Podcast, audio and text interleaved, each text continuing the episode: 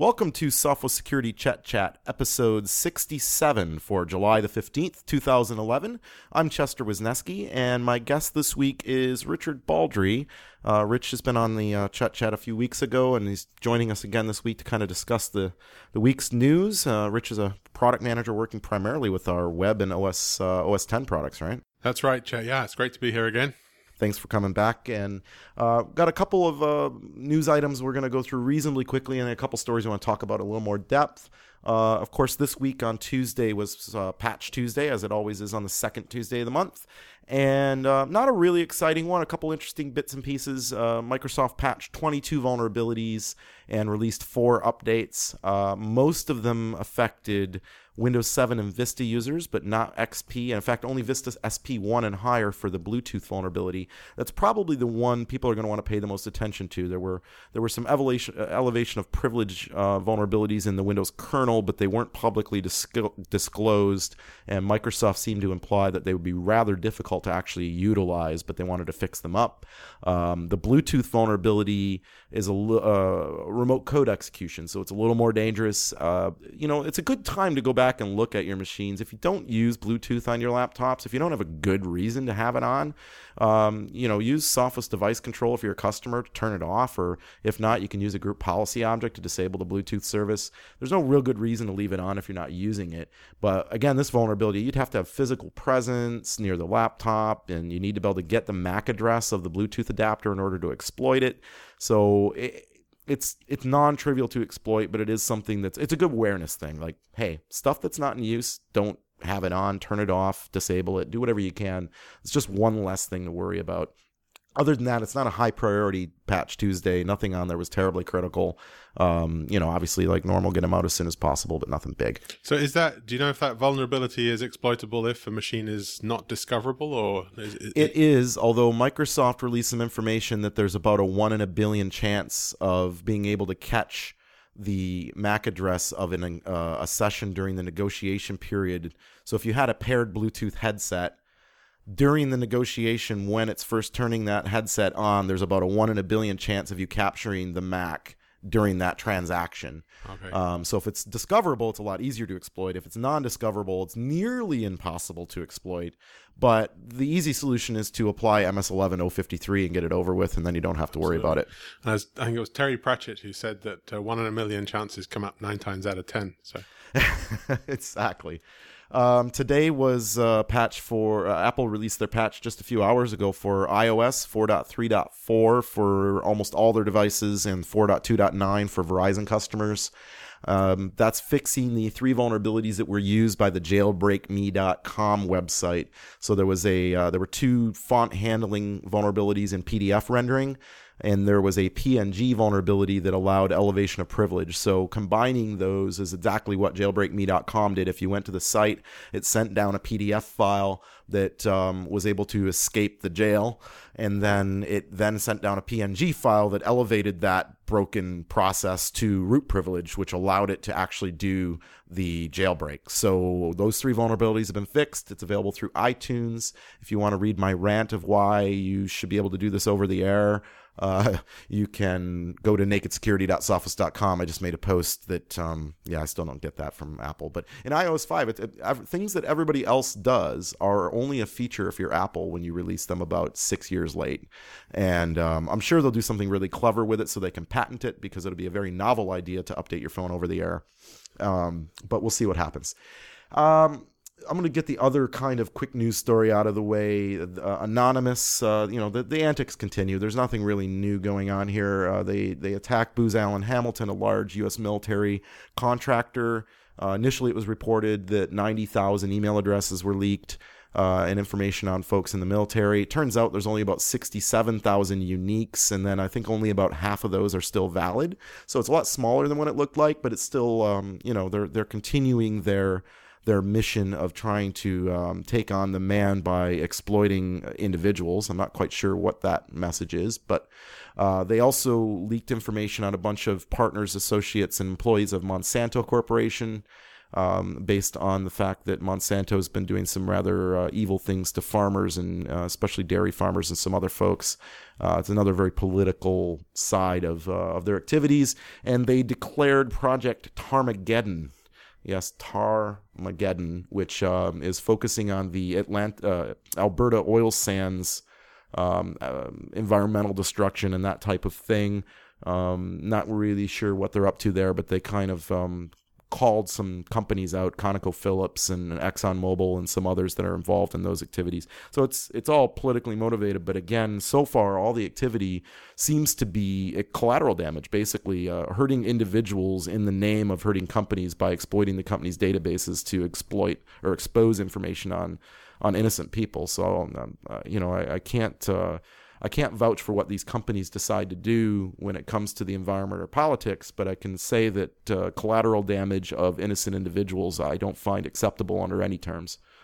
So we were talking about this a little earlier, Rich. So Google this last week declared that they're removing all references to .co.cc from the Google search results. And uh, I can't remember even which country .cc is. I know .cx is Christmas Islands, uh, which is another one that's heavily exploited and part of an Australian protectorate. Yeah. Um, I'm not sure about .cc. No, I'm not. I'm not sure either. It, it's undoubtedly a very small place it's another island, I believe, somewhere that's in the Pacific uh, or Indian Ocean, but it doesn't really matter. Um, the issue is kind of it's. It, I've never heard of Google blacklisting an entire country. but is .co.cc now? That's a private. The .co bit is a privately registered um, uh, domain. It's not like .co.uk or .com.au. It's, it's it's a privately registered domain within .cc, is, that's is selling subdomains. Yeah, and then they and they and then they sell subdomains on, or they give subdomains away. I wonder how much a .sophos.com is worth. Well, I don't know. but that's, it's an interesting question though, because I think I think it's a question that's going to become even more uh, um, broad with the expansion of the number of top level domains. It, it, I mean, to me, it does beg the question of what's you know, how many domains do we need? Um, uh, how how many different suffixes uh, do we need, and how many different suffixes do even legitimate businesses need need to have? Um, because certainly, the more there are, the, the the wider spread there are, the more the more opportunity there is for confusion and for for for, for creating these ambiguities that drive uh, phishing and, and other kinds of fraud. Well, yeah, I mean, uh, you know, the, the, is the world a better place if we have a dot Pepsi? I mean that I mean that's kind of what it seems like might be happening to some degree is that yeah. that uh, you know I, I, forget what the raw numbers are, but it's somewhere around hundred grand, I believe. I think it was, it was 185. I think yeah, 185,000. I think was that what I read. So it's even even more than yeah. That. Well, I've seen things as low as 40 and as high as a quarter million. Okay. I mean, the numbers are all over. I guess it depends on your estimates on how much it is to operate the TLD, and uh, you know I think everybody's uh, a bit, but but either way, if we could create a dot spam, a dot phish um, dot fraud, it would be great if those guys would all work in those domains. It would make our lives a lot easier. But we've seen the the controversy and the debate around .xxx. You would think that the people who are against pornography would be for having something where you could say if it's adult content, it must go there and you're not allowed to have a .com anymore and you would think that the porn industry would say great people can identify that if this is what they want they know where to go get it and yet for whatever reason, both the pornographers and the anti-pornographers both think .xxx is a bad idea.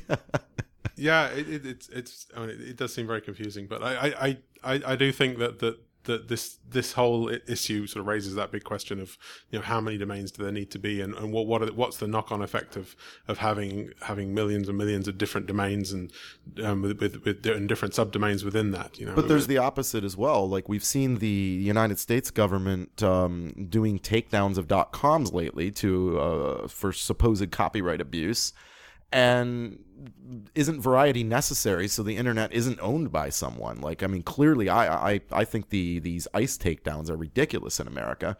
And uh, you know that in that incents me to actually not want to buy a .com. I don't want to support .com if I feel like it's an authoritarian place where I can't have freedom to do what I want. I'm not pro movie piracy by any means, but at you know I feel like my money is going to support it because I own so many .coms, and I and I disagree politically with what they're doing.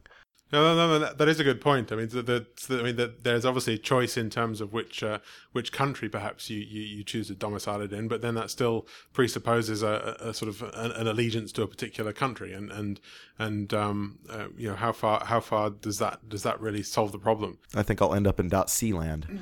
But do we? I mean, do we really think though that that if, if say Pepsi did register Pepsi and, and, then for whatever reason sold subdomains of that or think of another example but but i mean th- those would still be domiciled within a particular jurisdiction wouldn't they they, w- they wouldn't be sort of extraterritorial in, in, in quite the same way so so you know the, the the dot com argument as far as i could understand it the, the argument for why the, the U.S. government think they have jurisdiction over the .com is because it's managed by VeriSign, who is a uh, a U.S. based company, and and and and so um, you know, th- those same arguments would still apply potentially to to any other top level domain that was registered. So sure, yeah. I mean, it's it's a complicated topic. I mean, we talk about this a lot in the labs. There's a lot of heavily abused domains like co.cx and .tk.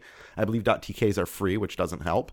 Uh, and that was really what Google pointed out with the CoCC situation was that you could buy one for like fifteen dollars, but you could buy ten thousand for a thousand dollars, and that's just you know who needs ten thousand domain names if they're not trying to evade reputation filters at Facebook or Sophos or anywhere else.